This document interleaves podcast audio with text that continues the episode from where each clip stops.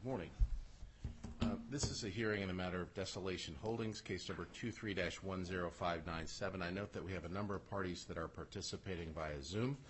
I would ask that uh, those parties give me either a verbal or visual thumbs up that uh, they can see and hear me. I do have counsel for the debtor present in the courtroom.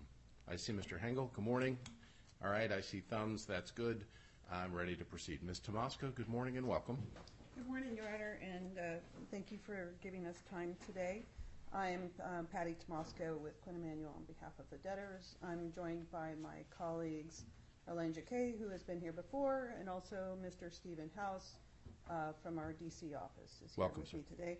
Obviously, David Maria, the plant administrator, is here also um, uh, in the courtroom, and of course the esteemed Mr. Ken Enos from Young-Conaway. To get started, um, we're going to follow the agenda, at least for the first part, and then I'm going to ask for a little indulgence to switch the order of presentation to do, um, after we do the omnibus claim objections, we think it makes sense to do the protective order. protective order. I was thinking precisely the same thing. Correct, Your Honor, because it's a little bit of a gating issue to the substance. Is. And so for that reason, we want to do the omnibus claim objections to get as much uh, wood chopped today as we possibly can.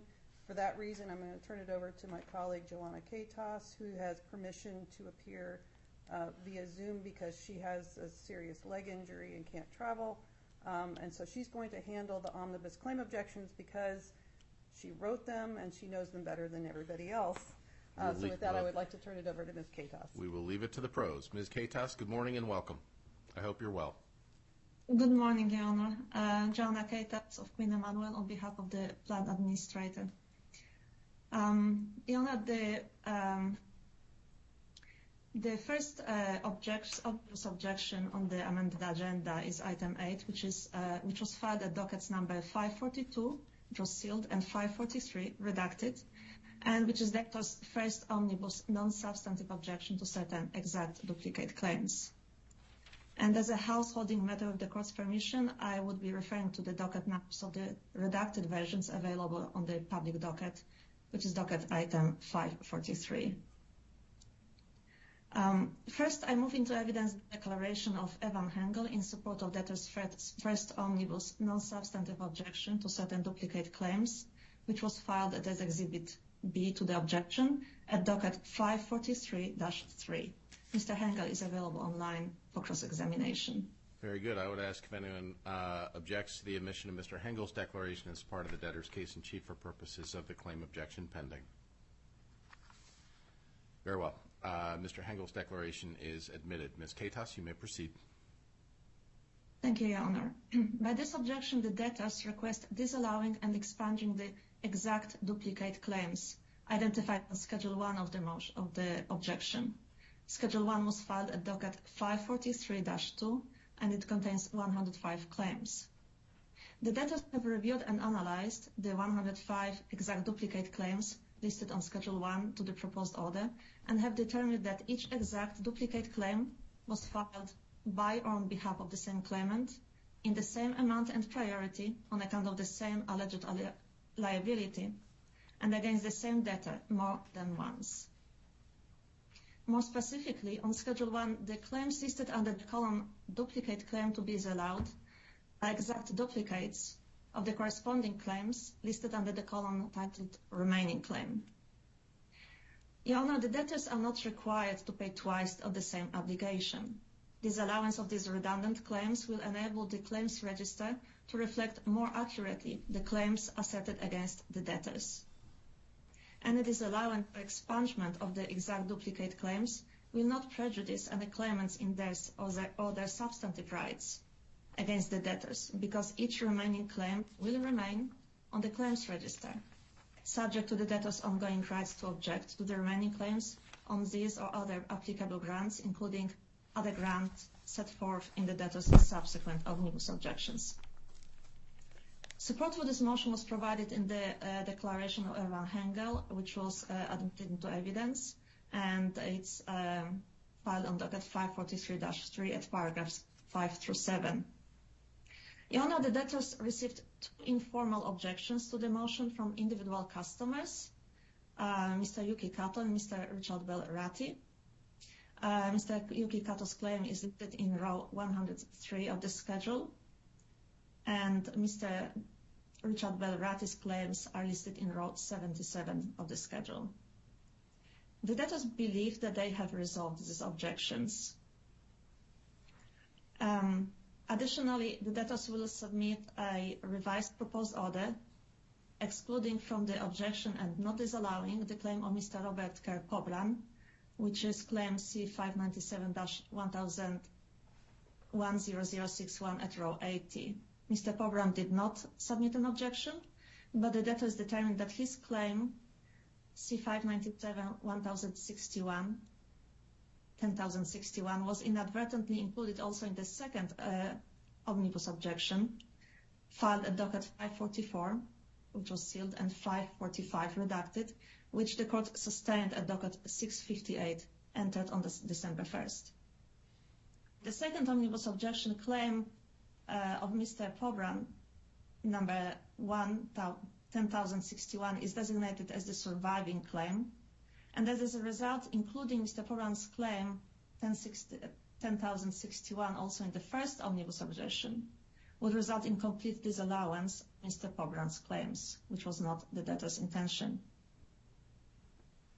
We would therefore um, upload a revised order excluding uh, this particular claim from the uh, first omnibus objection.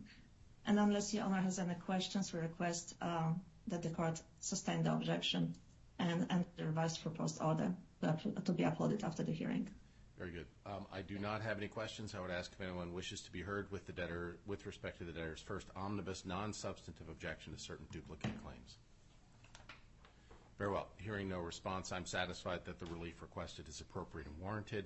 I will sustain or uh, grant the debtor's first omnibus objection, and I will look for that order to be uploaded. Ms. Katas, you may proceed. Thank you, Your Honor.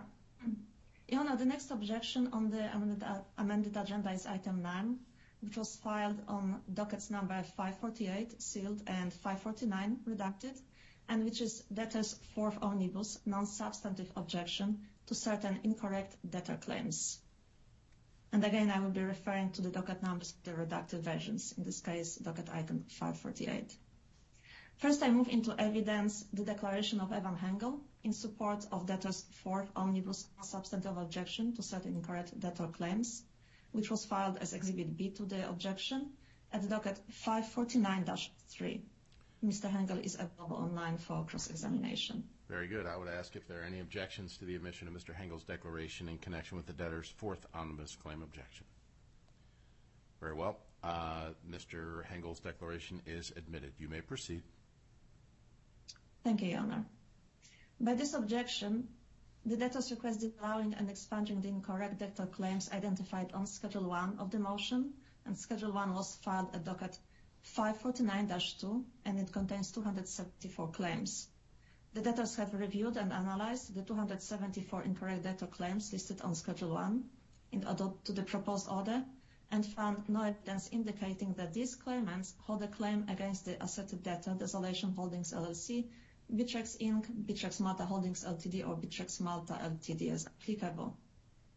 As such, the incorrect debtor claims failed to establish a valid legal or factual basis of asserting a claim against the named debtor. However, the debtors have determined that each incorrect debtor claim is a customer claim appropriately asserted against debtors Bittrex, Inc. or Bittrex Malta, Ltd. Desolation Holdings, LLC did not operate a crypto exchange. It did not enroll customers or accept cryptocurrency or fiat associated with uh, customer accounts, which were instead held with Bittrex, Inc. or Bittrex Malta, Ltd. And furthermore, Desolation Holdings, LLC, similarly like Bittrex Malta Holdings, Ltd., are not jointly and severally liable with Bitrex, Inc. or Bitrex Malta, Ltd. with respect to any liabilities. These cases also have not been substantively consolidated. Reassigning the incorrect debtor claim as the claim against the debtor appearing in the correct debtor column of Schedule 1 to the proposed order, filed at docket 549-2, does not affect the claimant's substantive rights as the claimant will retain its incorrect debtor claim in the as-filed amount albeit against a different debtor against whom the claim should have been properly asserted. Reassigning the incorrect debtor claim against the correct debtor, Bittrex Inc. or Bittrex Malta Ltd., will enable the debtors to maintain a more accurate claims register. The claimants holding the incorrect data claims will not be prejudiced by this relief, as the incorrect data claim will remain on the claim register, although against the correct debtor, subject to the debtor's ongoing rights to object to the incorrect data claims on another applicable grounds, including grants set forth in debtor's subsequent omnibus objections. And support for this motion is provided in the already admitted declaration of Evan Hengel, filed at docket 543-0 549-547. Your Honor, the debtors received two informal responses of Yuki Kato and Flavius Timothy Dino, and one formal response filed at docket number 57617, which is the response of Mr. Stephen Crouch. Mr. Kato's claims are listed in rows 240 and 241 of Schedule 1, and the debtors believe that they resolved the response of Mr. Kato. Mr. Uh, Crouch's claim is listed in row 215 of Schedule 1, that's claim C597-209, and Mr. Dino's claim is listed in row 61 of Schedule 1, that's claim C597-10232. In spite of efforts which included phone calls, voice messages, and emails, the debtors were unable to establish contact with Mr. Crouch or Mr. Dino. Um, additionally, the debtors received a response uh, from Mr. Um, I can explain more about the substance of the responses of Mr. Crouch and Mr. Dino, or I can, um, uh, if the court wishes to hear about it. Otherwise, I will proceed to address another. No, I've had an opportunity to review Mr. Mm-hmm. Crouch's uh, uh, response, and um, obviously the court would afford Mr. Crouch an opportunity to be heard if he's attending today. Um, is Mr. Crouch or anyone on his behalf present in the courtroom or participating uh, virtually via Zoom? Very well. Um, Ms. Katas, you may proceed. Thank you, Your Honor. Additionally, uh, the debtors received a response from Mr. Michael Koch filed at docket 660. The debtors believe that this is a response to the individual objection of Mr. Uh, Koch. Mr. Koch claims it was filed at docket 613, and it was also docketed as a response to objection at docket 613. However, to clarify, Mr. Koch's claim was also inadvertently included on the fourth omnibus objection to incorrect debtor claims at row 153 at claim uh, C597-53. The response of Mr. Koch does not address the substance of the fourth omnibus objection. Um, the response alleges that Mr. Koch was simply hacked, and the debtors believe that it is appropriate to sustain uh, the objection and consider the merits of the claim of Mr. Koch at the hearing at the individual objection scheduled uh, for December 20th. Okay. And unless Your Honor has any questions, we request that the court uh, sustain the fourth omnibus claim uh, objection and enter the proposed order filed at docket 549-2. I do not have any questions. I would ask if anyone wishes to be heard with respect to the debtor's fourth omnibus objection to incorrect debtor claims appearing at docket number 548. Hearing no response, I'm satisfied the debtors have carried their burden as to the relief requested. I will sustain or grant the objection, and um, I will look for that order to be uploaded. You may proceed, Ms. Katas. Thank you, Your Honor. Uh, the next objection on the amended agenda is item 11, which was filed at dockets number 550, sealed, and 551, the redacted version, which is the debtor's fifth omnibus substantive objection to certain misclassified claims. And again, I will be referring to the uh, redacted versions uh, on the public docket, which is docket item 551. First, I move into evidence uh, the declaration of Mr. Evan Hengel in support of debtor's fifth omnibus substantive objection to certain misclassified claims, which was filed as Exhibit B to the motion at docket 551-3.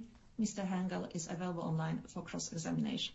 All right. I would ask if there is any objection to the admission of Mr. Hengel's declaration in connection with the debtor's fifth omnibus substantive objection. Very well. Mr. Hengel's declaration is admitted. Ms. Katas, you may proceed. Thank you, Your Honor.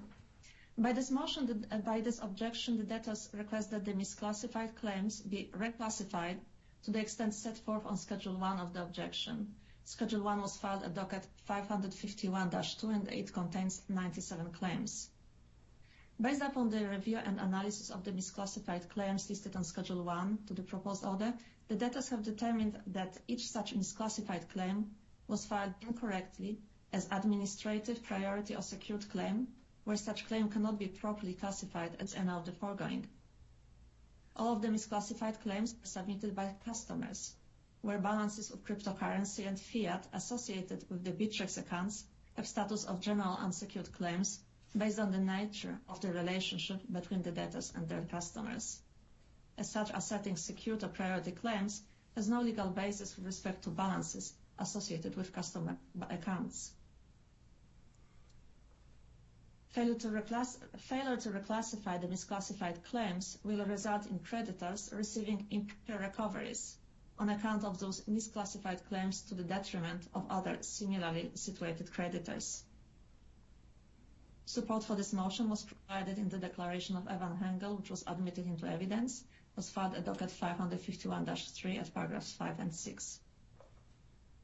Your Honor, the debtors received two letter responses of Anita Broadway-Skillern at docket 621 and of Diana Saavedra, docket 637, as well as one informal response of Mr. Troy Matthews.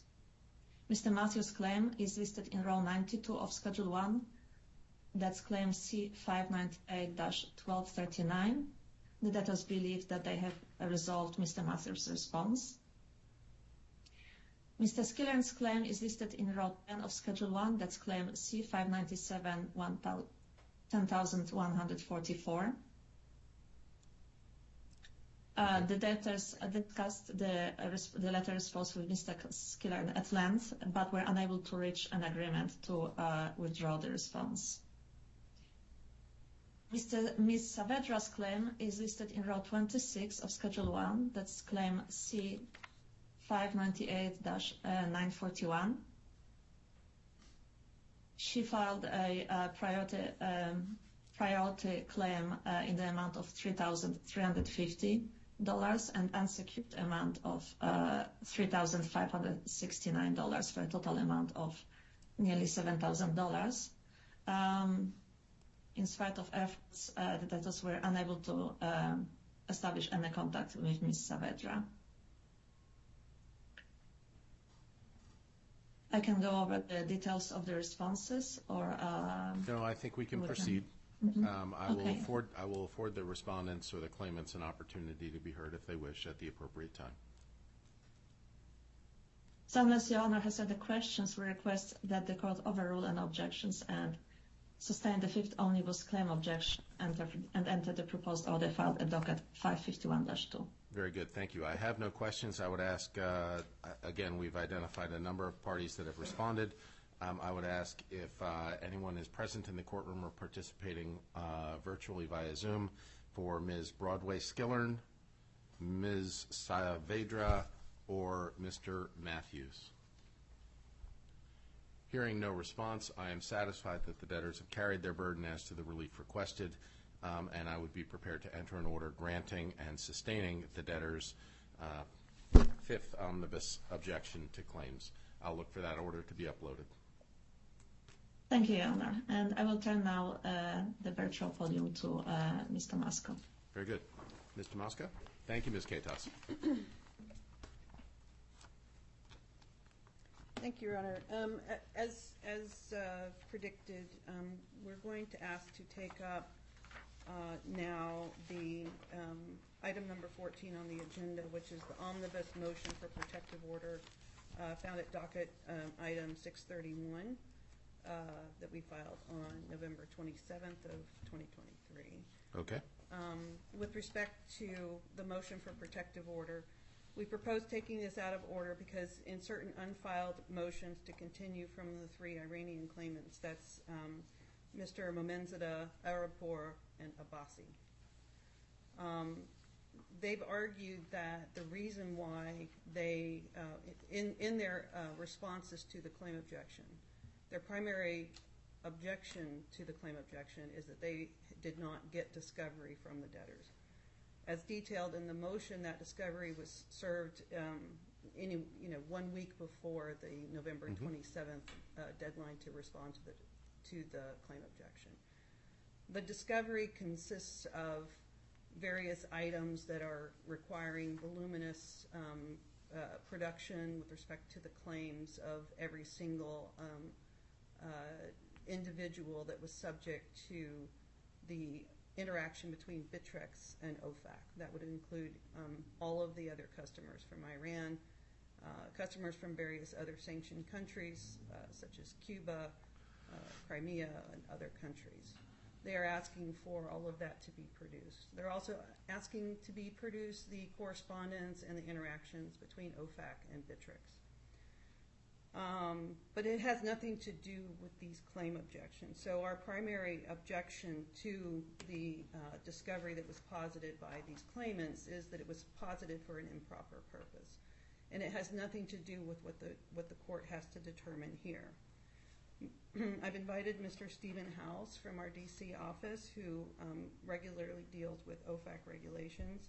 He's going to describe how the claimant's various allegations about Bittrex reaction to the OFAC subpoena that was issued in uh, November of 2017, uh, I'm sorry, October of 2017, um, has nothing to do with how the customers and Bittrex interact with each other. It has solely to do with the regulatory environment here in the U.S. Um, in 2017, Bittrex engaged in a back and forth with OFAC and determined to self-report, um, sought what's called an OFAC license, published that OFAC license and sent emails to all of the affected customers, um, and finally that OFAC license was granted in 2019, and it was for a period of six months, and it expired at the end of March of 2020.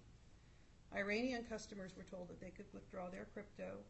Several of them, I mean, hundreds of them did, and, some of them did not. So we had 440 Iranians withdrew $1.5 million worth of crypto.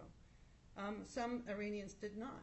Um, and you'll hear that Mr. Abbasi was one of the Iranians that did withdraw all of the crypto in his account. With respect to the Iranians who did not take advantage of the OFAC license, that crypto is still there. As the, court knows, none of the crypto has moved from this debtor. It has a completely matched book. Um, and, you know, under the terms of the plan, the customers, if they comply with regulatory um, requirements and KYC so that we do not violate U.S. law, they'll be allowed to get their crypto back.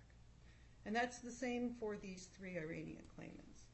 Um, and Mr. House can explain how the OFAC regulations don't give them a private right of action, and this regulatory environment, Bittrex did what it was supposed to do given the circumstances that existed in 2017.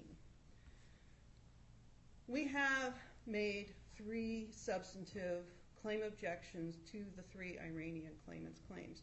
If you reviewed the claims, you know that they allege $300,000 worth of damages, $200,000 worth of damages, $100,000 worth of damages, or 10 bitcoins, 5 bitcoins. These are very round numbers that have nothing to do with the exact cryptocurrency holdings in those accounts. So what does the claim objection say?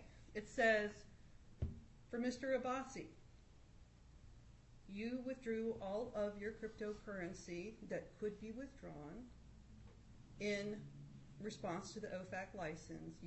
You, withdrew it at the beginning of 2020. You have zero balance in your account. That's what it says. Arab Poor. He has four surviving claims. He's claiming $300,000 as a secured claim against Bus, Bittrex Malta. Debtor's records show a balance of four different coins, BTC, Doge, SC, BCH, worth 8,400. I'm using May 8th numbers just for. I understand. Okay. And Mr. Momenzadeh, he has five surviving claims that he has not withdrawn against Bittrex, uh, U.S., Malta, and Malta Holdings, which, as you heard Ms. Katos say, Malta Holdings never did any contracts with um, Iranian customers. Our objection says you agree to the terms of service.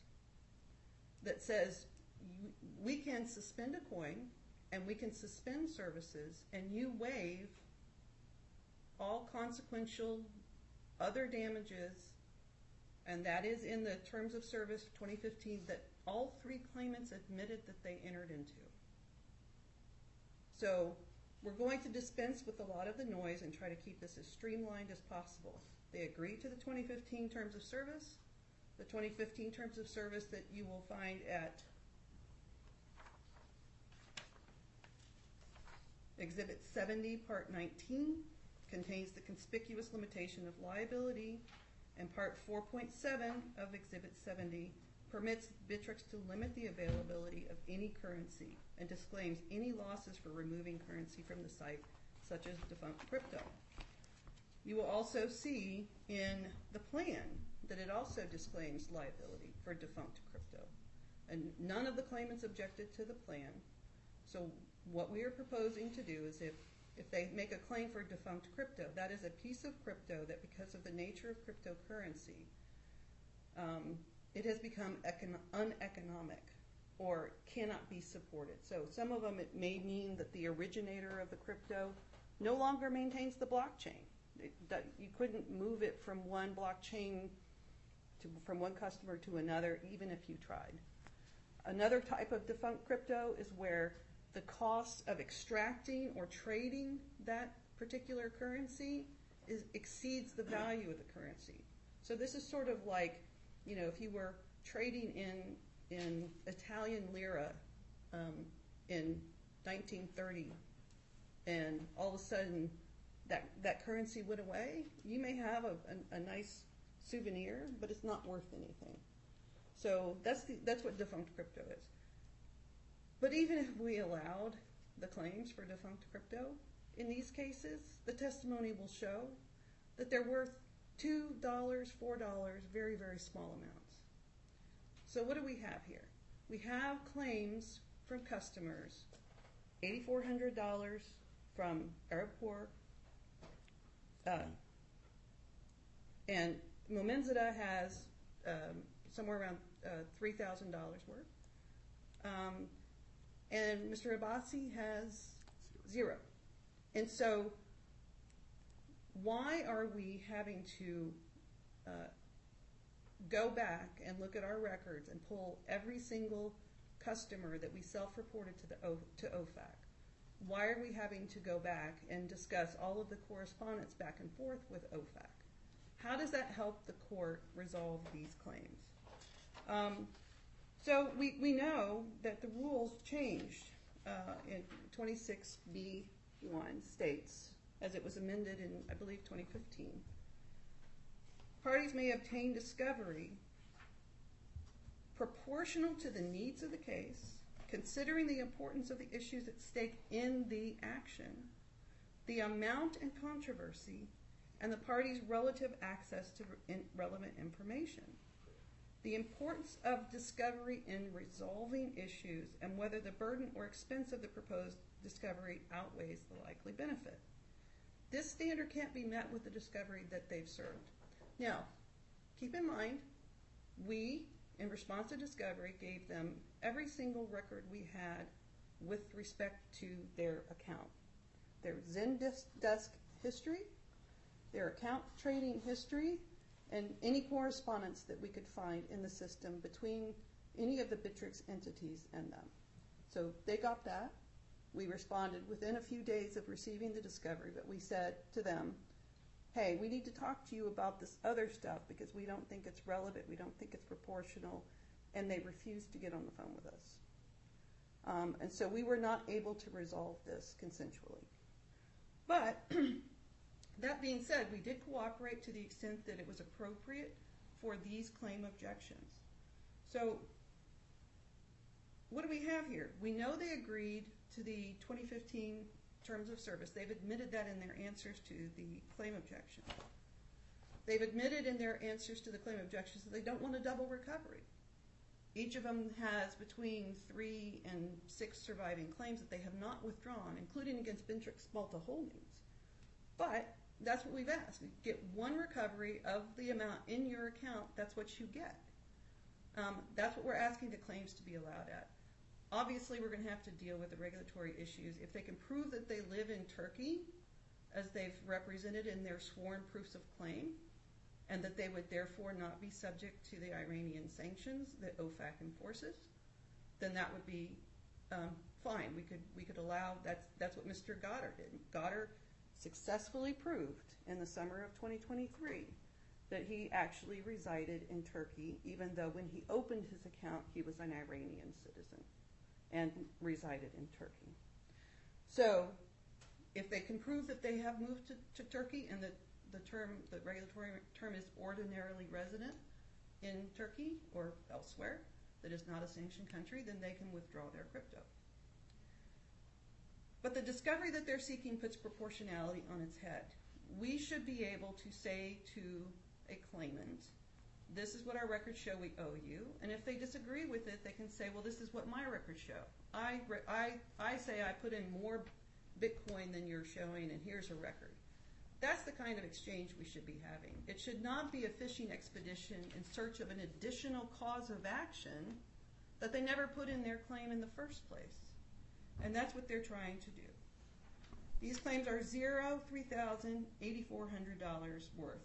We don't need to examine voluminous evidence in order to resolve them.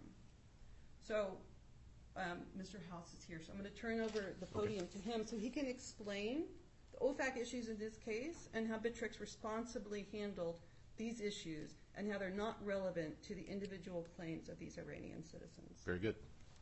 Mr. Hauser?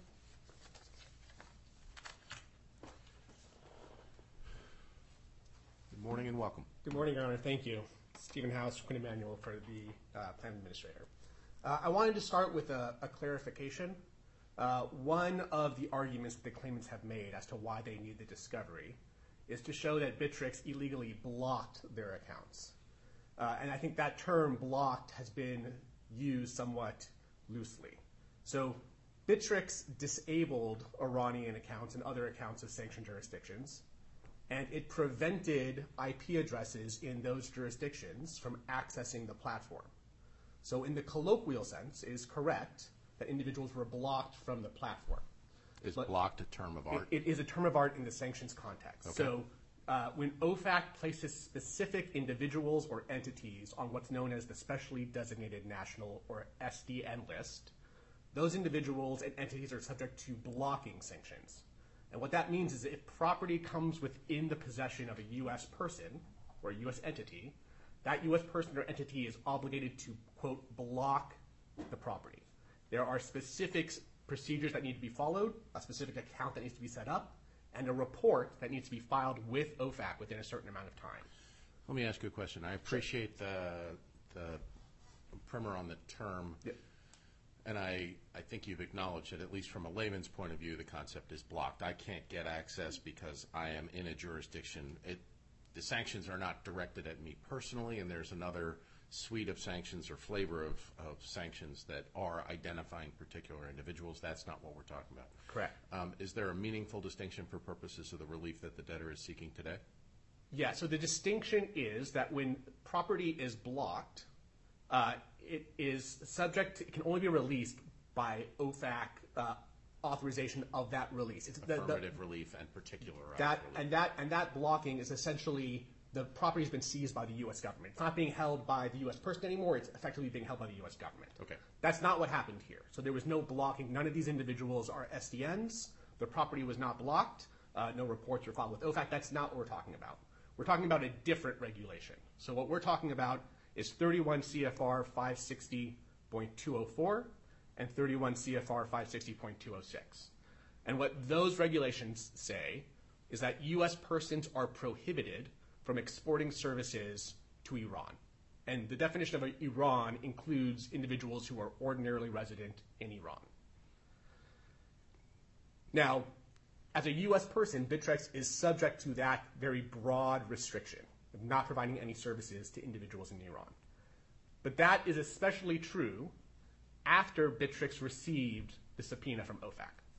The reason for that is that OFAC has civil administrative authority. And so it's a strict liability basis. If you violate the sanctions, even inadvertently, OFAC can impose uh, penalties and, and, and sanctions on you. Um, but if you violate the sanctions willfully, and the definition of willfully for p- these purposes is knowing it to be unlawful, then you're subject to potential criminal penalty by the Department of Justice. So once uh, Bittrex received the subpoena and discovered the compliance gap, if it had continued to violate the sanctions, for example, by operating the accounts or transferring the funds, it faced potential criminal liability. So I, I understand. so what the uh, claimants point to is frequently asked question 37. So this is guidance that is put out by OFAC itself on its website. And what that frequently asked question asks is, uh, if a bank account is being operated for an individual living in Iran, is it blocked? And the uh, answer to that provided by OFAC, consistent with what I just explained, is no, it's not blocked, it's restricted. And it says, uh, the Iranian sanctions prohibit the export of goods or services to Iran. By operating an account for an individual or company in Iran, the bank would be exporting services to that person or entity in violation of the Iranian transactions regulations. So that's, as I just explained, that violation of those prohibitions in the regulations. What I think the claimants are focusing on is the next part that says the accounts, however, are not blocked. The account holder can close the account and have the funds transferred to his or her account outside the United States. So they're trying to show that Bittrex could have simply, without a license, transferred their currency outside of Bittrex, outside the United States. Now, the reason that that reliance on that frequently asked question is incorrect is because that's focusing on a bank and the transfer of fiat currency. So when a bank transfers an Iranian resident's funds outside of the bank, it has three obligations. Number one, it has to go to a bank outside the United States. Number two, it cannot go to a bank in a sanctioned jurisdiction. They couldn't send it to a Cuban or North Korean bank. And number three, the bank to which it's transferred can't be on the SDN list. But we're not talking about a bank with a fiat currency. Digital currency is different. And because of the fact that the addresses are on a server, on a computer, and it's not obvious from the address of where the digital currency would be sent that it is in fact outside the United States and not in a sanctioned jurisdiction and not of a sanctioned uh, platform, uh, Bittrex would be required to engage in The thought process there, if I understand, would be that financial institutions and banks have been around for a long time. Their structure and their legal responsibilities to the host, to wherever they are based and to whoever their host is, um, is well defined by both statute and regulation. Cryptocurrency, to your point, is different, even if, you know, we know that banks aren't necessarily moving bags of money from one place to another or from New York to Montreal or something like that. When money lands in an account, it is, as a matter of law, located somewhere. That's right. Is that- and, is that and a fair assessment? I think that's right. And, and so, for example, if Citibank in New York is holding the sanctioned funds, and the Iranian resident or Cuban resident or any other sanctioned person says, please transfer it to my account at Credit Suisse in Zurich, Citibank can verify that Credit Suisse is not on the sanctions list, that it's not in a sanctioned jurisdiction, and that it's not in the United States. It's very clear from the instructions of where it's going. And that the individual making the request is not, in fact, blocked. Correct. Okay. By contrast, providing a new wallet address, because of the nature of a wallet address, it would not be obvious that it's not in North Korea or Cuba or Crimea. It's not obvious it's not in the US, it's not itself sanctioned, it's not blocked. So, because of that, Bittrex's assessment was that it would have to provide additional services or activities beyond what this frequently asked question envisions of simply transferring the funds outside the United States which is why, in consultation with OFAC itself, and so as reflected in the license application, the OFAC Enforcement Division told Bittrex to go apply for a license, allowing it to withdraw and transfer the digital currencies because of the unique nature of digital currency. And that's what Bittrex did. It, in April of 2018, it applied for a license, and a license was ultimately granted, which is important because OFAC could have responded to the application by saying, oh no, you don't need a license, just go ahead and transfer it outside the U.S. But they didn't. They said you may transfer it in the following way for the following specified period of time. It was very specific what you are allowed to do, and by implication, what you are not allowed to do. Um, so the fact that they granted that specific license confirms that Bittrex was correct in its assessment that a license was needed. Now, they couldn't Bittrex could not make any transfers while that license was pending, and the OFAC process is extremely long and arduous. In this case, it took 18 months to get the license. Nor can they make any transfers after that five-month period expired. That's by the terms of the license itself. So as of today, it would be unlawful for Bittrex to engage in the services that would be necessary to withdraw and transfer the digital currency. Now, the claimants or any other individual who's uh, you know, in a sanctioned jurisdiction whose currency is still on the platform is free to go themselves to OFAC and apply for an additional license, uh, allowing Bittrex to engage in the services that it was previously licensed to engage in, but no one has done that. So as of today, with no license in place and the period having expired, Bittrex cannot withdraw and transfer the funds. Now, the final thing I will say is the claimants seem to be seeking uh, discovery to show that the manner in which Bittrex went about applying for the license, getting the license, and dealing with the situation was incorrect and violated the OFAC rules. Um, Number one, we would submit that that's not correct, given, again, the fact that they consulted with OFAC, they applied for and were granted a license, and ultimately reached a settlement with OFAC that acknowledged that what they did was mitigation and remediated the situation. So we believe that Bittrex handled it the right way. But even assuming that their position was correct, that somehow the manner in which they applied for the license or how they went about this procedure was not correct, that wouldn't be relevant to their claims.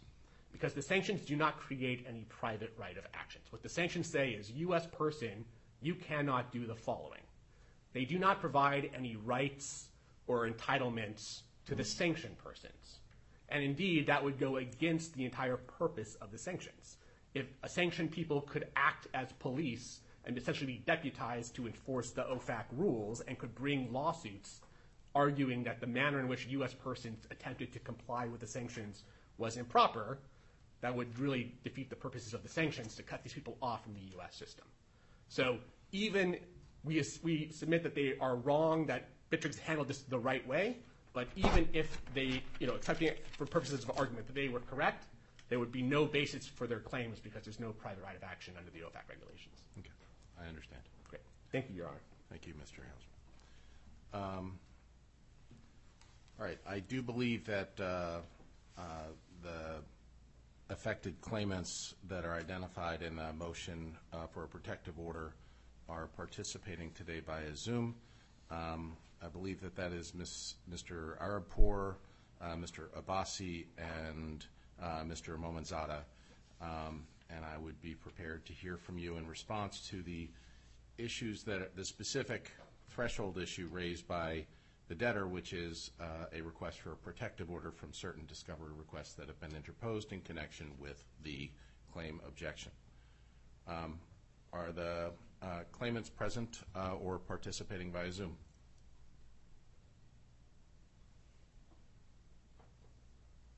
Yes, I am here. All right. Mr. Momenzadeh, this is Judge Shannon. I assume you can hear me. I can see you. Oh, sir, I'm sorry. Your microphone is muted. Can you unmute? Greeting. Greeting. My name is Adel Abbasi. And I'm greeting. My name is Adel Abbasi. And I am a, I, and, uh, and I am the accredited Bittrex INC and Bittrex Malta. I would like to preface my speech to expressing expressing my apologies for potential language barriers. As my uh, primary... That's fine, sir. I can hear you just fine, and I can certainly understand you. You may proceed. This is Judge Shannon. As my primary language is not English, having been born and raised in Iran, I regret any misunderstanding or issue that may have arisen due to debtor and their legal counsels opting for a hearing without before discussing and appointing a mediator. I was in fact open to resolving the matter through media- mediation, which could have been beneficial, for both parties to saving time and preserving the bankruptcy estate. I, I appreciate uh, your understanding and thank you for your time. In light of my language limitation and potential accent misunderstanding, I request you, your permission to play prepared uh, voice recorded of me. Uh, yeah. Yes, if you, if you have a recording, I would ask you before you would play it, can you tell me how long the recording is, just so that the court understands uh, what we're, what we're starting? Uh, yes, it is about uh, 10 minutes. Okay? Um, Here's what we're going to do. Um, I'm going to ask that we, everybody just stay on the line for just a moment. Um, We're going to have to take a short break. I think uh, counsel in the courtroom were informed. I have another hearing that should be about five minutes. I don't want to risk having people, particularly those that are not in the country, get off of the Zoom and try to get back in, so I want to leave the Zoom open. It may be that I can do that from my de, from, from either my desk, it's a status conference, or I would do it from the, from the courtroom. Um, I'm going to consult for a moment. We're going to take a, uh, a, a very short break. I'm going to consult with the court reporter just to make sure, but I'm going to ask nobody turn off your cameras or, or I'm sorry, nobody leave the, the Zoom line just because we've had issues, uh, you know, obviously over the years in the past, and I don't want to take any risk that we lose some of the people that are participating remotely, acknowledging that they are in other countries. So, Mr. Abbasi, you have made a request to present uh, a, a recording. I assume, sir, this is a recording that you have made, and it's a recording of you. Is that correct? Yes, Okay. Um, I think that, that's fine with me. I will permit that. Um, but I want to take just a moment. So I'm going to ask everyone to sit tight. I'm going to confer with the court reporter, and I will be back to you in just a moment with what our, uh, with what our plan is. Um, we are briefly adjourned. Thank you.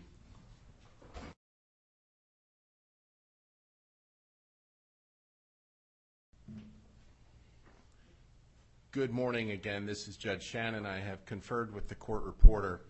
Um, In order to avoid any risk of disruption to the parties that are in today's hearing, I'm going to take my 11 a.m.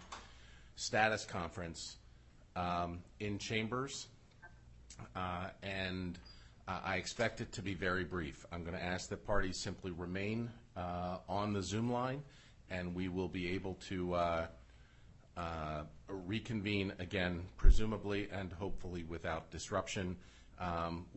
I think when we reconvene, Mr. Abbasi has asked for the opportunity to present a recording that he has made. The court has permitted or will permit that to occur, but I'm just going to ask everyone to uh, uh, be patient while I deal with another particular matter.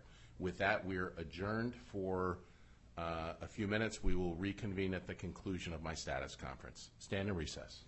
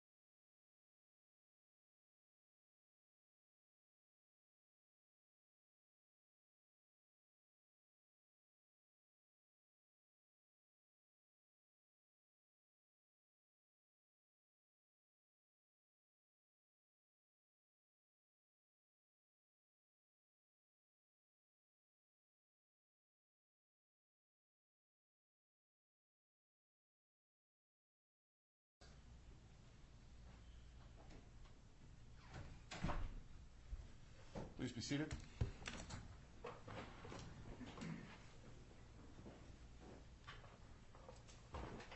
Okay, good morning again. This is Judge Shannon. I understand from the court reporter that all parties remain on the line. I have debtors' counsel in uh, the courtroom as well as the debtors' representative.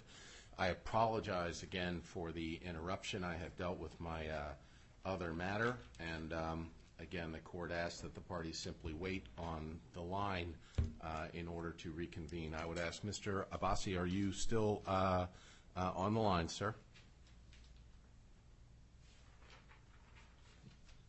Mr. Abbasi? Honor, Mr. Abbasi, this is Judge Shannon. You're on, correct?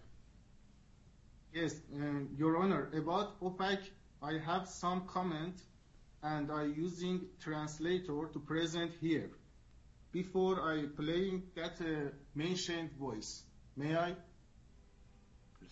I'm sorry, hang on. Um, When we, before we broke, you advised that you had a recording that you were asking to play um, that would, uh, that would take about 10 minutes, that would set out your argument and your position. Is that correct?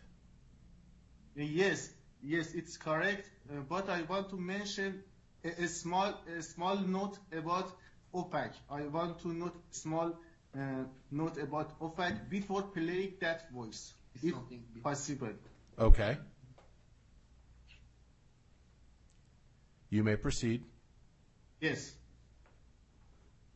The USA regularities have extended the definition of bank to crypto exchanges, as Bank Secrecy Act applies to then FinCEN and SEC, and other regulatory have jurisdiction over Bittrex and it proves the definition of bank is extended to the crypto exchanges. Considering the fact that this FAQ is explained by OFAC in 2002, at that particular time there was no crypto exchange, does it concludes all financial related vehicles of future? Otherwise, OFAC would delete that FAQ.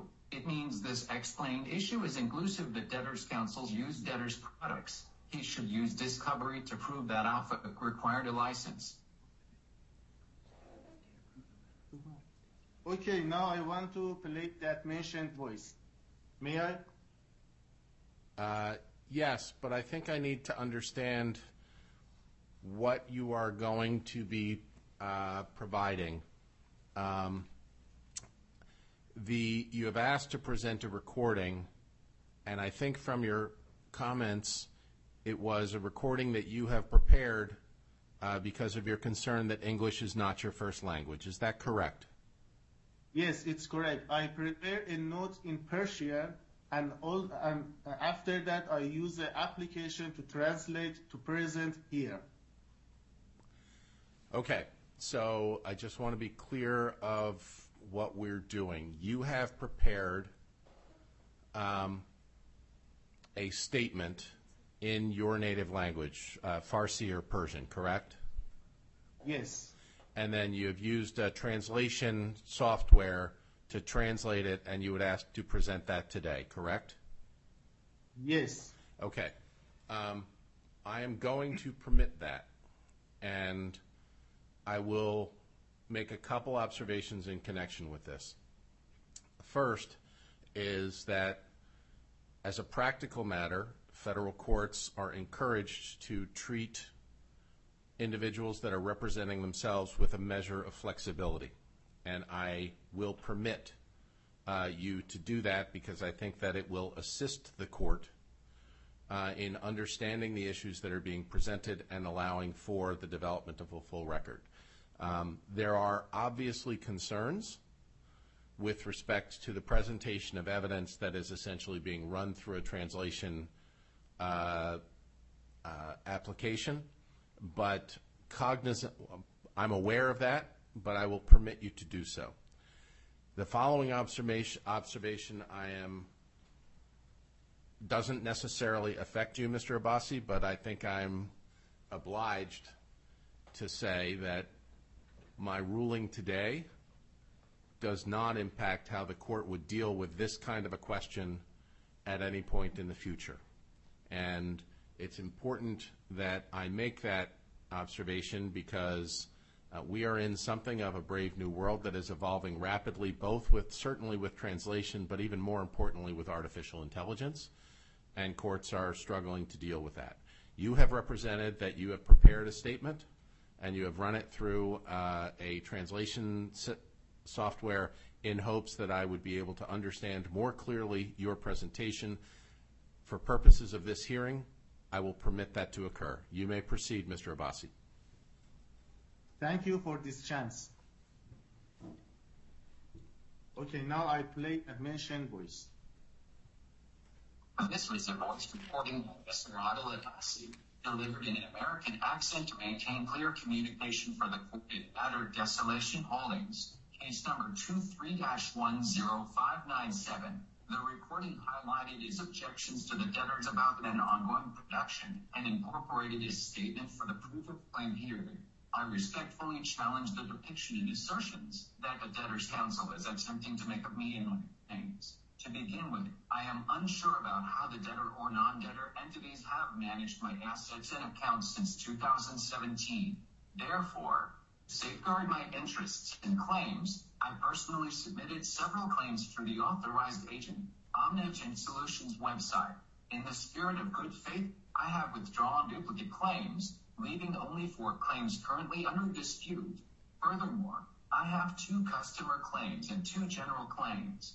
Nonetheless, the debtors counsel appears to dismiss the general claims concerning the damages I have incurred. As an act of good faith, I am setting the cap of my general claim to 140,000 USD. This is designed to be a single recovery from the debtors, and no duplicate claims are to be made.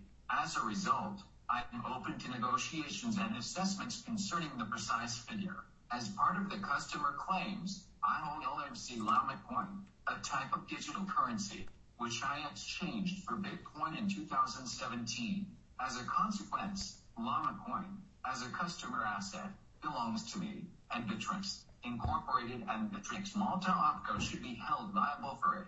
Finally, regarding the general claims, I experienced damages due to Bittrex Incorporated's actions and misleading points from Bittrex founders in 2017. Bittrex knowingly, intentionally, purposefully provided services to Iranian residents, for which we have evidence to substantiate.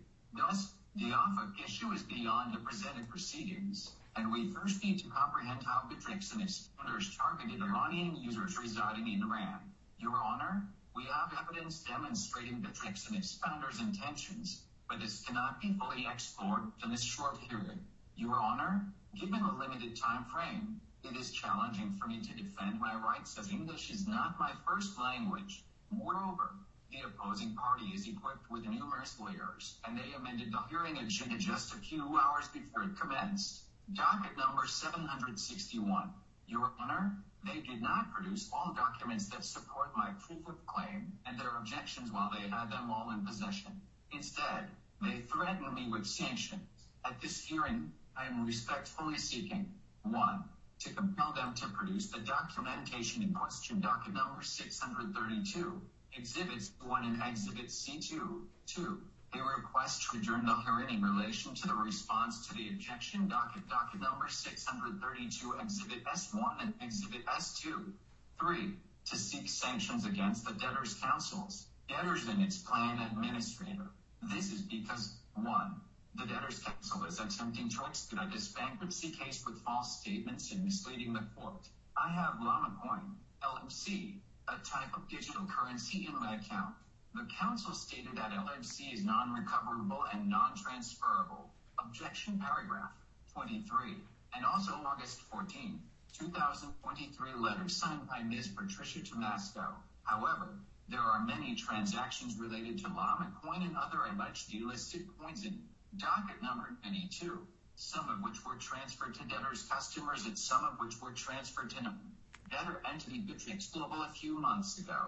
The aforementioned docket 92 filed by Mr. Enos, Kenneth expresses that all of debtors' counsel were cognizant of the fact that the LMC was transferable and recoverable post June 21st, 2019.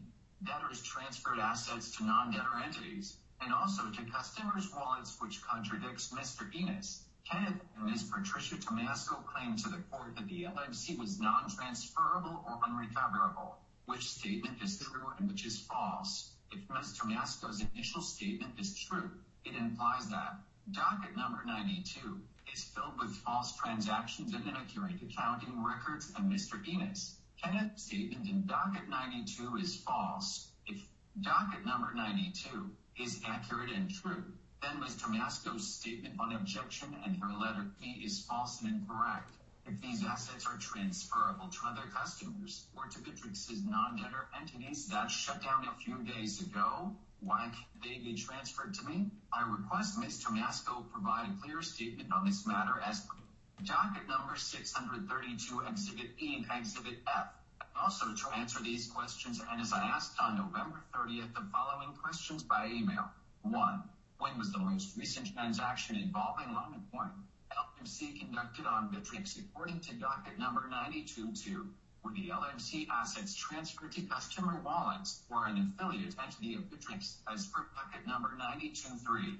What kind of evidence was taken into consideration when filing docket 92 and the objection to claims? Two, Your Honor, I'm an Iranian. I was living in Iran in 2017 and opened an account with an Iranian phone number, Iranian passport, and Iranian IP. Internet critical.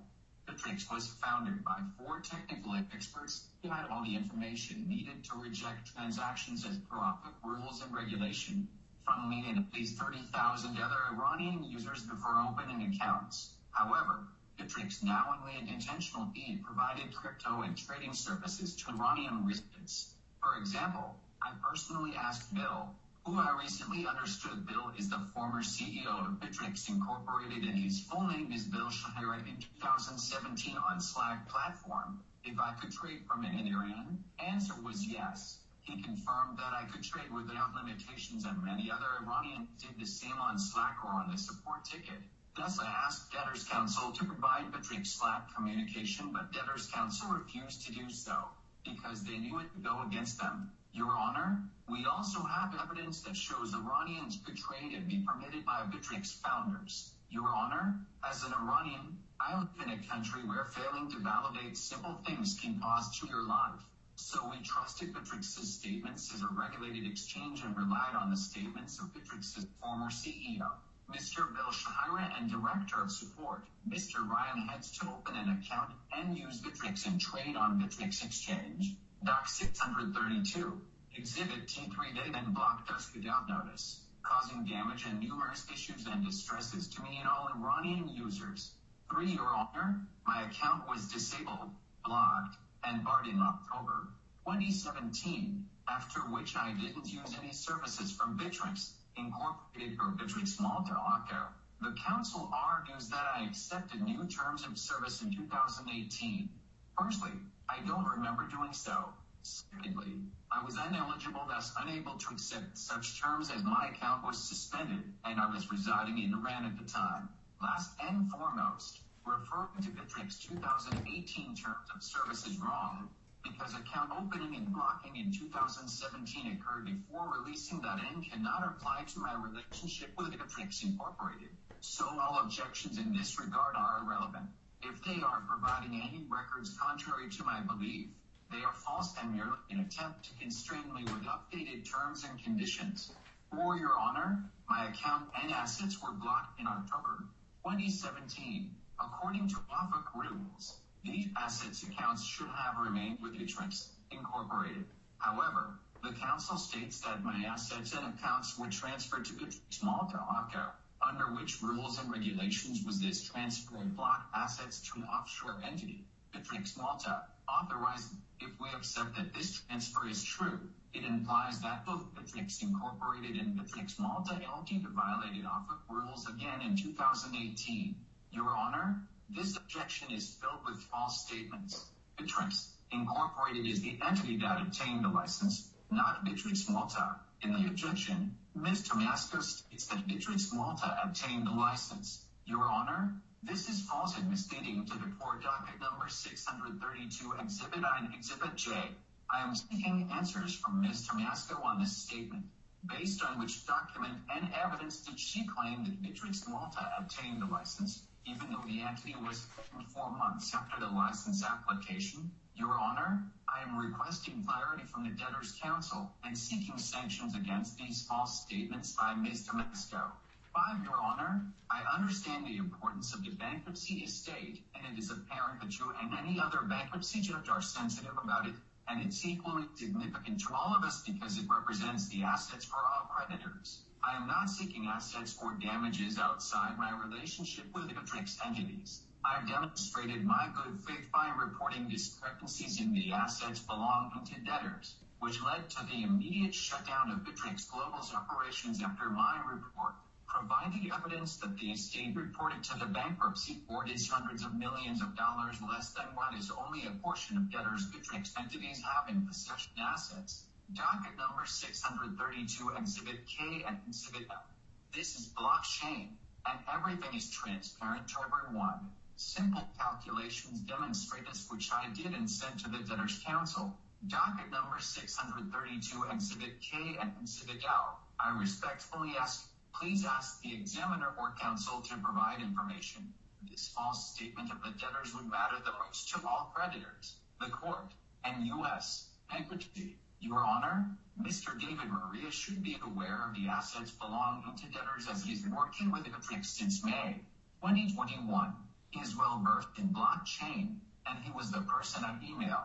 If he was informed, why did he conceal this point? Six, Your Honor, as thoroughly outlined in doc number 632, Exhibit G and Exhibit H, I have submitted all my claims via the authorized agent's website.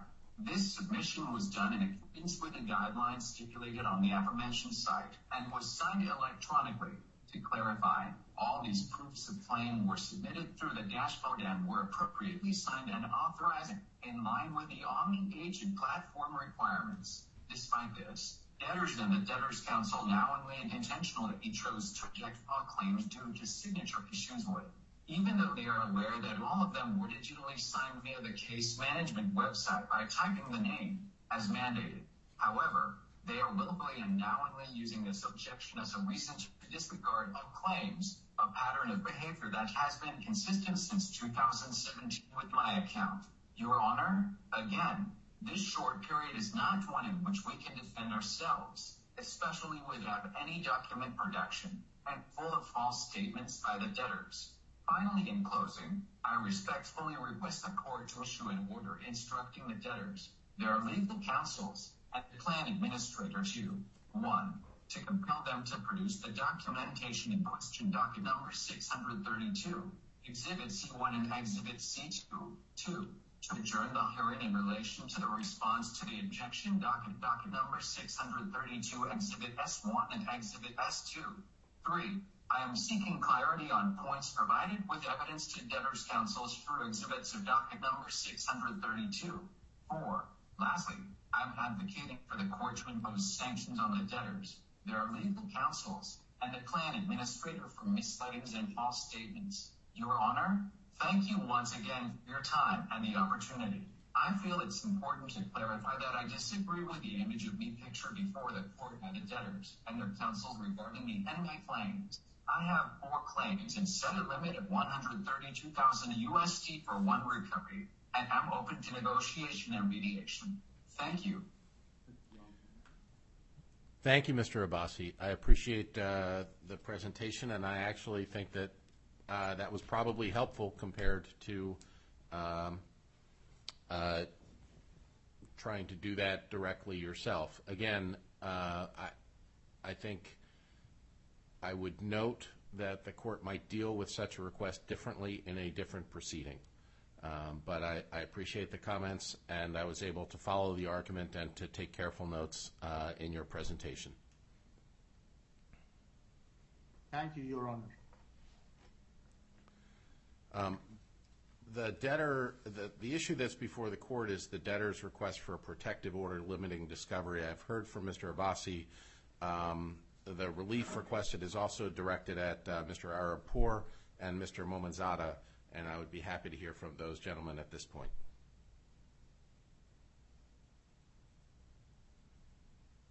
Hello. Do you hear my voice? Yes, I can hear you. This is Judge Shannon, and would you please identify yourself for the record? Yes. Uh, Dear Honorable Judge. I am Shahriar Arapur and grateful uh, to the Honorable Court for giving me the opportunity to speak. Okay. The question that's, the, the specific issue that's before us is the debtor's request to uh, not be required to provide documentation and, and discovery that's been uh, requested by you and some of the other claimants. Um, I would be happy to hear from you at this point, um, if you wish to be heard. Yes, I uh, uh, have a statement and I answer uh, these objections in my statement. I uh, have a brief uh, from my case. May I to read this? Uh, Yes. Um, You may proceed. Thank you. I became a member of Bittrex website on June uh, uh, 20, uh, at, at June 3, 2017. At this time, I easily joined Bittrex with an Iranian IP and was trading on this website. In 2017, Bittrex uh, readily accepted Iranian users and even included Iran in the list of selectable countries in the registration form. And they also accepted Iranian mobile numbers. I can provide the court with a photo of my profile and a file sent by Bittrex which contains my Iranian IP log. At the time, Bittrex didn't mention Iran as a country from which membership is not possible in their term of service section, only stating any country to which the United States has embargoed goods or services. In fact, Bittrex, knowingly violated U.S. laws by providing services to Iranian users and try not to lose the large Iranian user market. Even uh, at that time, many Iranian user, users asked them if they also provided services to Iranians, which Bittrex confirmed, knowing that it was illegal. I was an ordinary user with no affiliation to the Iranian government or government affiliated companies. I brought my life saving to Bittrex for trading and investing. When I saw their website mentioning US-based exchange and compliance with US regulations as evidence, I thought that if Bittrex, an American company, is easily working with Iranian users, then there must be no legal problem in this regard. But Bittrex deceived Iranian users and ignored American laws. I was trading on the Bittrex site until October 20, uh, uh, 2017, when my account was disabled without any prior notice and there was no possibility of withdrawing assets. In ticket number 304131, I asked why my account was closed. Support replied that first send a picture and your identity information like passport, and after 24 hours, the information will be reviewed and your account will be activated. But after sending the requested item, the, this didn't happen. I follow up again, and Mr. Brian Lee from Bittrex support said they were uh, investigating and not to open a new ticket. After a few days, the ticket status changed to solved. I thought no answer had been given to me. They even didn't answer my question about what the problem was and why the ticket status to solved. Four months afterwards, I was unaware that the account closure was due to the sanction and OFAC and Bittrex initially hide this issue from me and other Iranian users to stop them from heading to OFAC and revealing the truth. Bittrex claims to have frozen accounts based on OFAC's request, but Bittrex not only froze the accounts, it's also limited accounts withdrawable. Unlike many other exchanges like Binance, which in uh, compliance with OFAC's FAQ number 37 that restricted services to Iranians, they let them withdraw their digital assets and later close accounts. OFAC, OFAC FAQ number 37 explains, my bank operate, operates accounts for individuals living in Iran. OFAC has told us that these accounts cannot be operated. Does this mean uh, that the accounts are blocked? No. The accounts are restricted. The Iranian sanctions prohibited the export of goods or services to the Iran. By operating an account for an individual or company in Iran, the bank would be exporting services to the person or entity in the violation of the Iranian trans transactions regulations. regulations.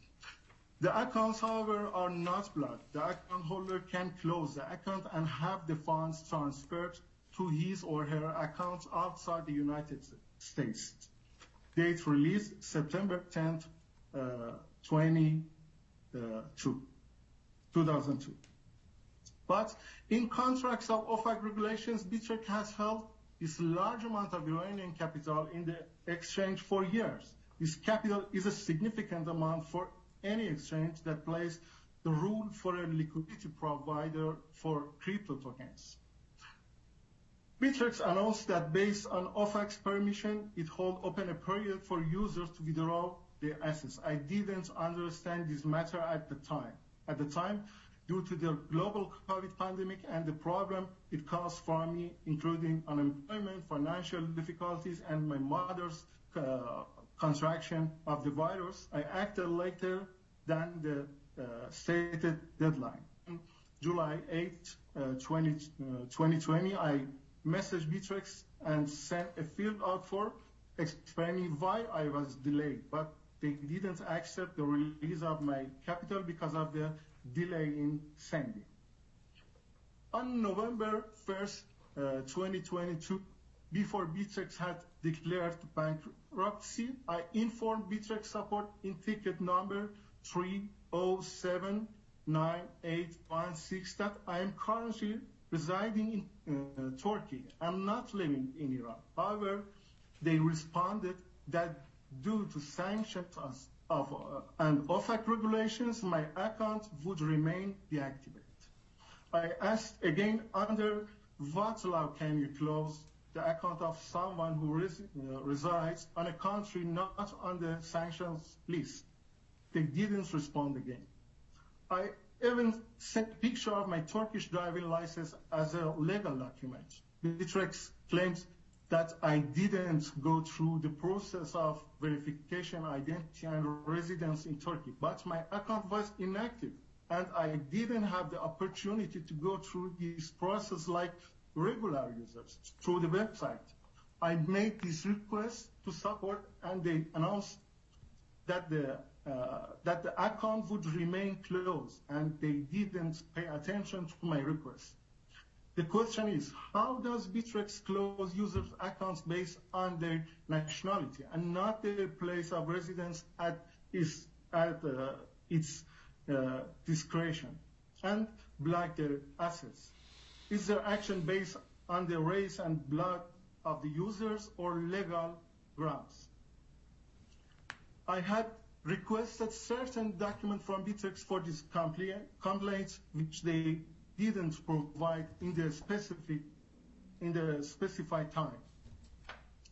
In return, they argued that based on federal rules, the time period for document production is 13 days.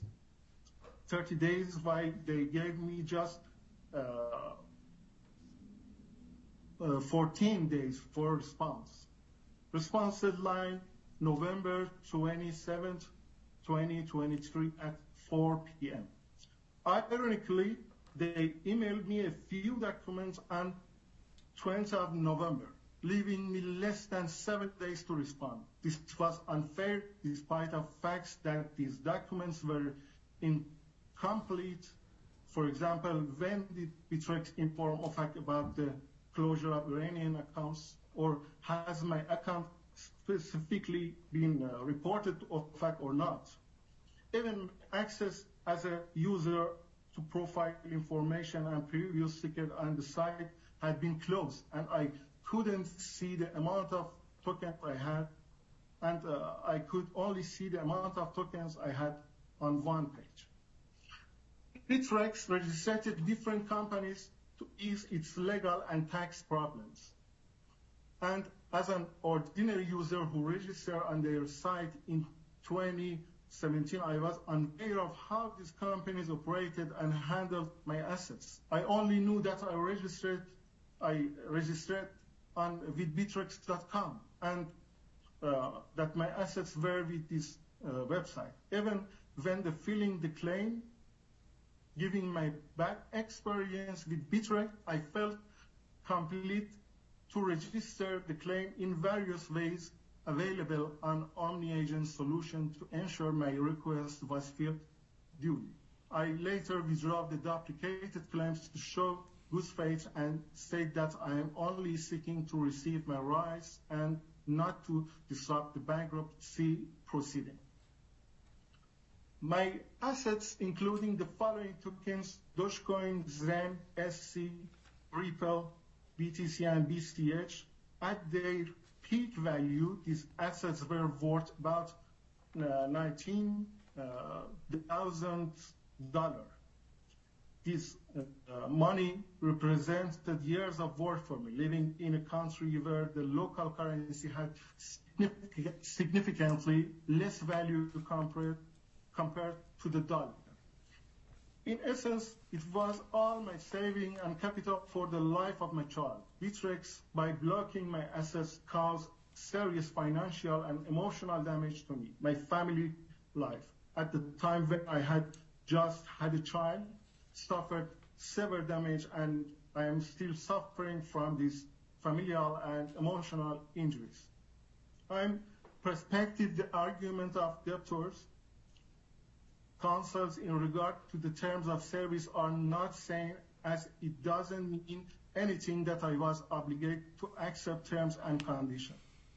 Thus, uh, I'm under governance of those terms. So, in my perspective, one, my relationship with the debtors are not under general rules and regulation of USA. Uh, uh, I repeat again, my relationship with the debtors are under general rules and regulation of USA. Two, the contracts are un- unenforceable because I didn't sign them as expressed in the debtor's objection to my claims. I was resident of a sanctioned country, so providing uh, services to me and entering into uh, agreements with me by a U.S. entity was prohibited by laws. Thus, such contracts are against U.S. law and are uh, unenforceable. Three, in case the court find those terms legal and enforceable, in such case, I would like to emphasize that the account opening and blocking happened uh, in 2017, and it's not covered by Bittrex 2018 terms and conditions. But Mr. Tomasco knowingly and intentionally mentioned the 2018 terms mislead me and the honorable court eventually. So uh, these are my causes of action.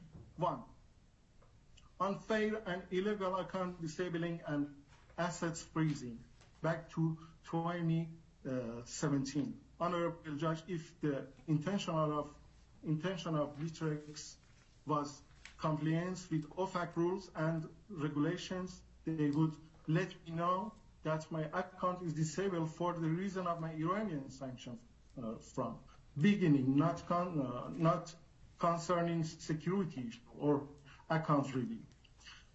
Report my account to OFAC in 10 days, legal period of time, not in April of 2018 when Bittrex filed an application with OFAC. Would let me withdraw after I provide my full residency document providing I live outside Iran on November 1st, 2022. In brief, I'm seeking damage in the amount of 300,000 thousands. These figures figures is to uh, uh, compensate for the loss resulting from the inability to access my assets since 20 uh, since 2017 triple damage and the emotional and psychological harm I experienced due to the Bittrex action and emissions. it also serves a punitive purpose against the debtors, and I'm not asking for anything more as such. I humbly request to the court to appoint a mediator and adjourn this hearing so I will have enough time for discussion with the doctors in hope for reaching a resolution and uh, they would have 13 days required time to produce all required documents. Very good. Thank you, Mr. Arapur. You're welcome. Um, I believe, uh, is Mr. Momenzadeh also on the line? Yes, I am online. Uh, Welcome, sir. I, I, uh, I hope that you were able to hear and understand uh, Mr. Abbasi and Mr. Arapur, um, and uh, uh, obviously to have heard uh, counsel for Bittrex for the company. Um, I would be happy to hear from you at this time. I have had the opportunity to review your submissions. Okay, thank you very much. Dear Honorable Judge, I'm humbly presenting my case before this esteemed court, seeking your fair consideration. I am a user of Bittrex and Bittrex Malta Ltd, a cryptocurrency exchange, where my account was illegally disabled back to 2017. But I was residing in Iran, causing significant financial and emotional damage. I cannot, uh, right now, I cannot speak English fluently, so I read uh, from a written document. Isn't Okay. that a problem, right? That's fine. Thank you very much. Uh, The U.S. uh, regulators have extended the definition of bank to crypto exchanges as Bank Secrecy Act applies uh, to it, and FinCEN and SEC and other regulators have jurisdiction over Bittrex, and it proves that definition of bank is extended to the crypto exchanges. Consider the fact that this FAQ is ex- explained by OFAC in 2002 at that particular time, there was no crypto exchange. Thus, it concludes all financial related vehicles of future. Other, otherwise, OFAC would delete this FAQ. It means this explanation is inclusive. The debtors counsel used debtors products.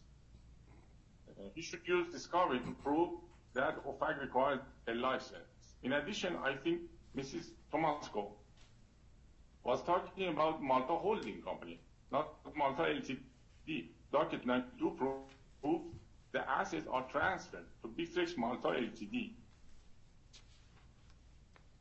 The crucial documents related to my enhanced verification process of my account, which Bittrex client I did not complete, were not provided in a timely manner. When they provided, they were incomplete. I kindly ask the court to consider granting additional time for these important documents to, to be produced as the counsels of the debtors asked for a 30 days interval to produce all of such documents in their objection and I have I have just seven days to file a response because they provided the aforementioned documents which had in their possession late. Moreover, there is a lack of clarity regarding when and why my assets were transferred from Bittrex to Bittrex Malta Ltd. As I couldn't find my assets on Bittrex, I request the court's help in compelling Bittrex to provide the necessary documents that can shed light on this illicit trans- transaction. The fact is, they could not move an asset which is frozen because of OFAC regulations to an offshore entity outside of USA. My, my claim comprises four different ones. Due to, due to unclear situation of my assets, including both customer proofs of claims for the coins and general proofs of general proofs of claim for the damages I sustained. I am prepared to put a cap on my claims, valuing up to twenty-three thousand eight hundred thirty-nine dollars. I'm sorry, I'm sorry, could you repeat? I'm sorry, could you repeat that number? Yes, $23,839, which values, which includes actual loss based on conversion theory and emotional and punitive damages. My holding on Bittrex includes 0.1104 Bitcoin, 32.8 SWT tokens or Swarm City tokens, and 143 NBT stablecoins tokens. At their peak value, their assets totaled $7,946. I am seeking three times this amount as compensation for the emotional and psychological harm caused by Bittrex actions based on the tremble damage and conversion theory or whatever legal grounds that the court finds just and proper. The disabling of my account has caused me significant distress, leading to health issues such as high blood pressure and chronic depression.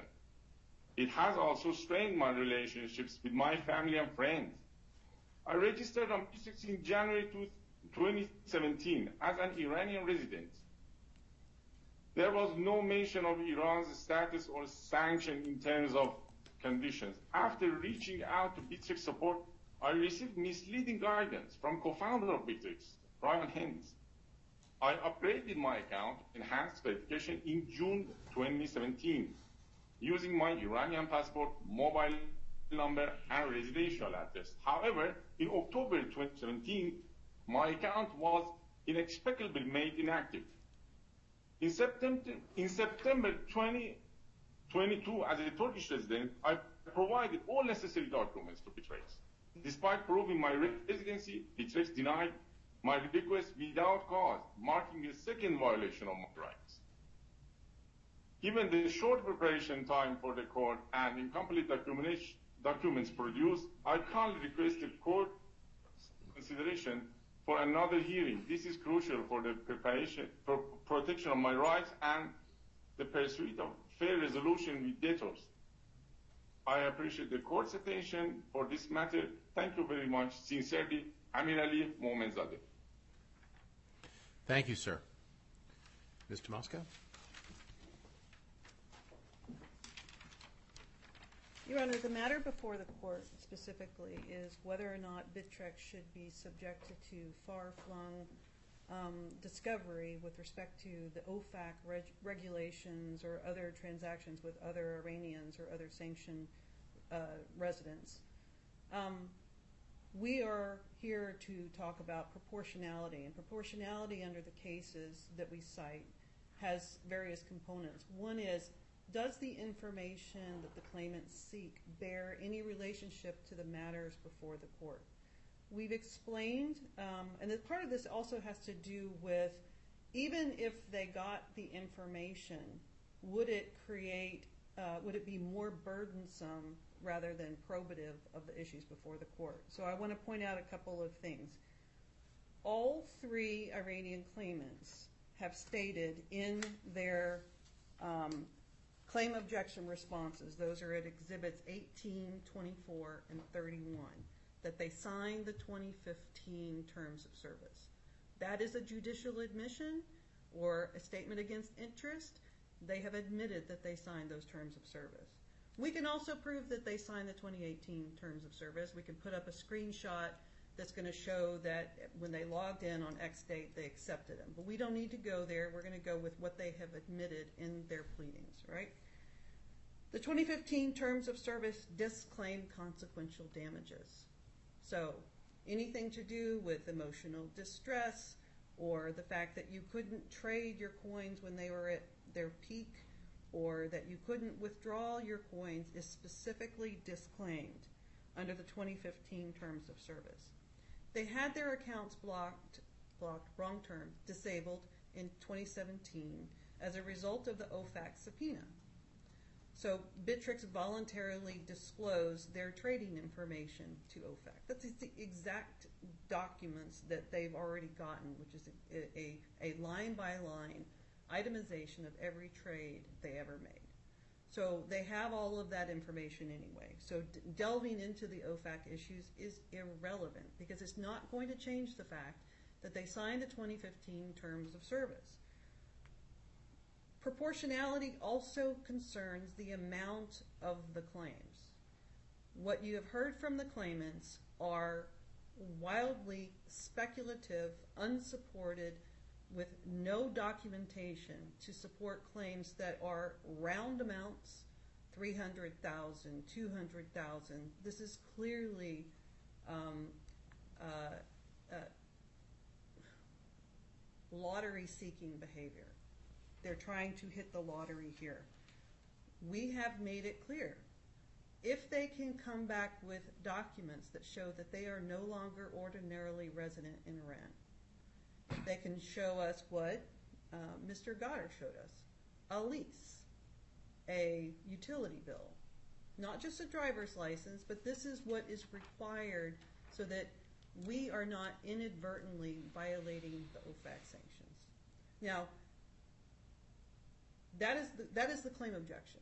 And so the question before Your Honor on this agenda item, which is only the motion for protective order, is does Bittrex have to, or the plan administrator have to produce volumes of information with respect to the OFAC um, uh, sanctions that have nothing to do with whether or not these claims can be allowed.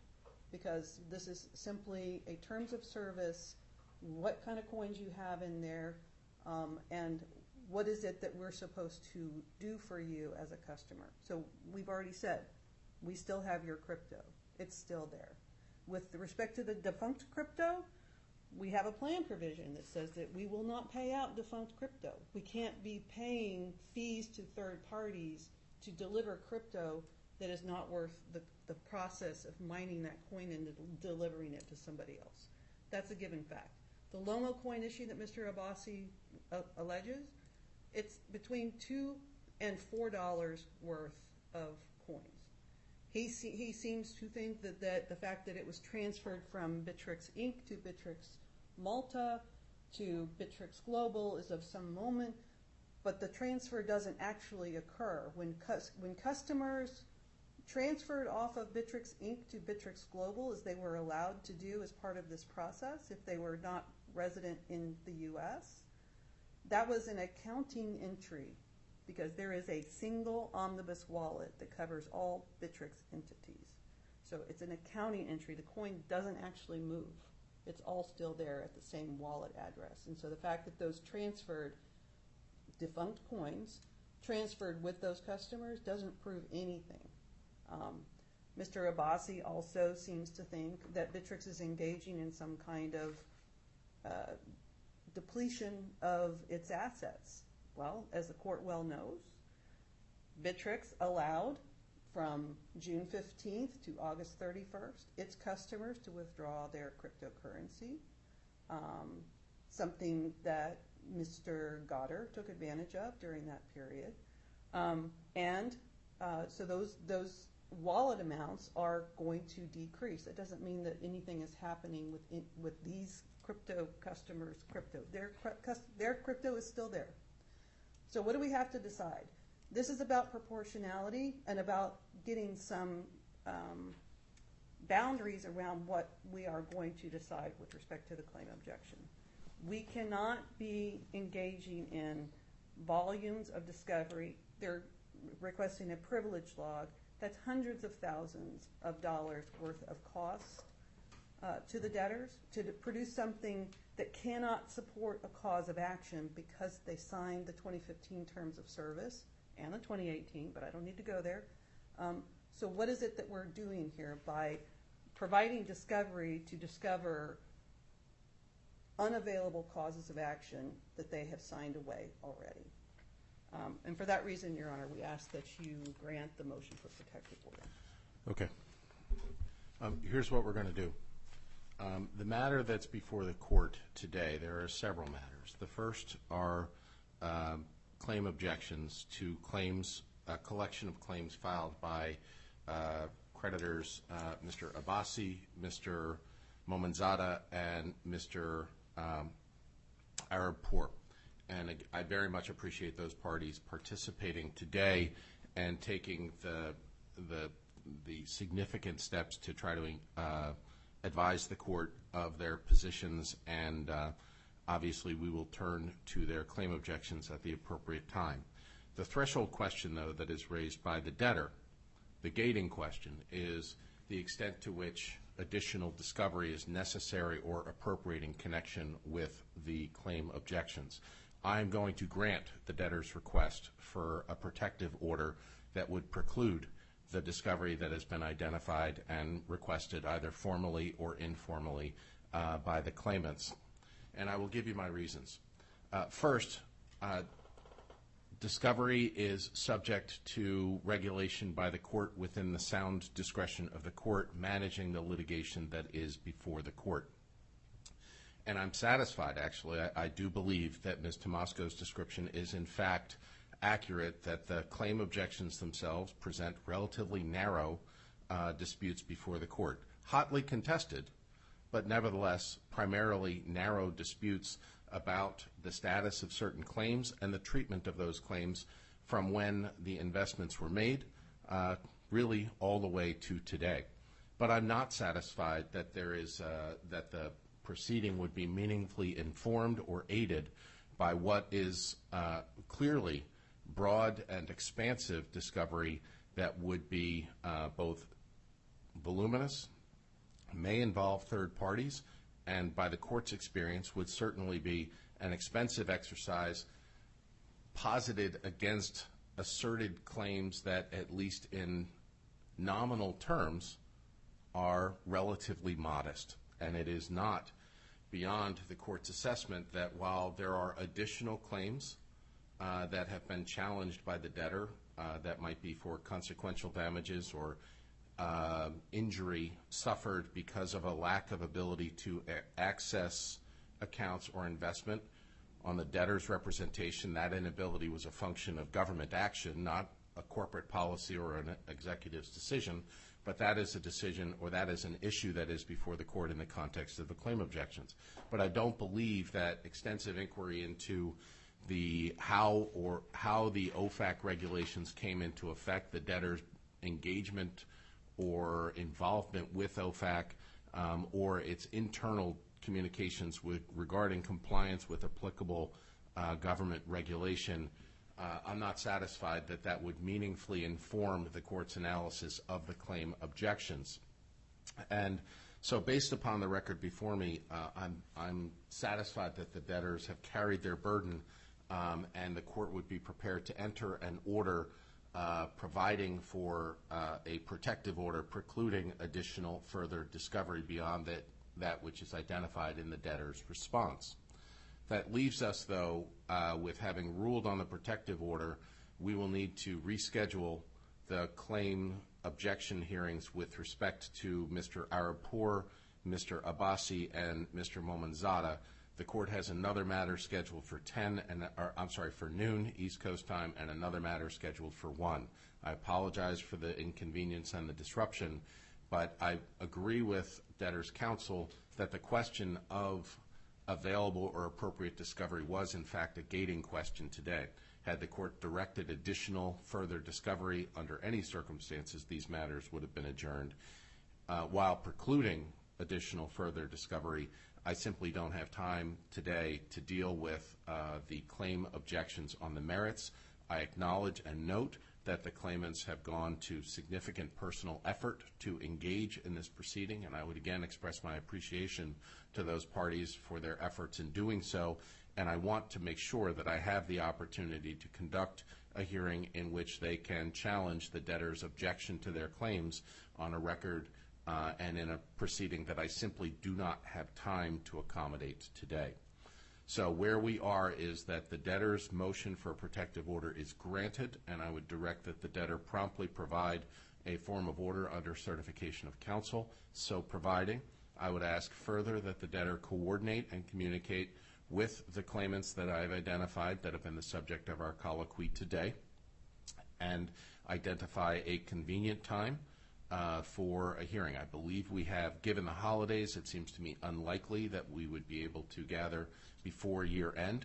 I believe the debtor already has uh, dates on my calendar in January. Um, And again, the court would confirm that those uh, parties that would wish to participate by Zoom uh, are, uh, will be permitted to do so, uh, and that would afford me then the opportunity to conduct a hearing on the, on the merits. But again, circling back, the debtors, uh, Ms. Tomasco's suggestion that today, that the discovery question was a gating question, I agree. I have answered that question for the parties, and I would look uh, for the parties to confer regarding scheduling a hearing on the substance or merits of the claim objections. With that, we are adjourned. Thank you, counsel. Thank you, Your Honor.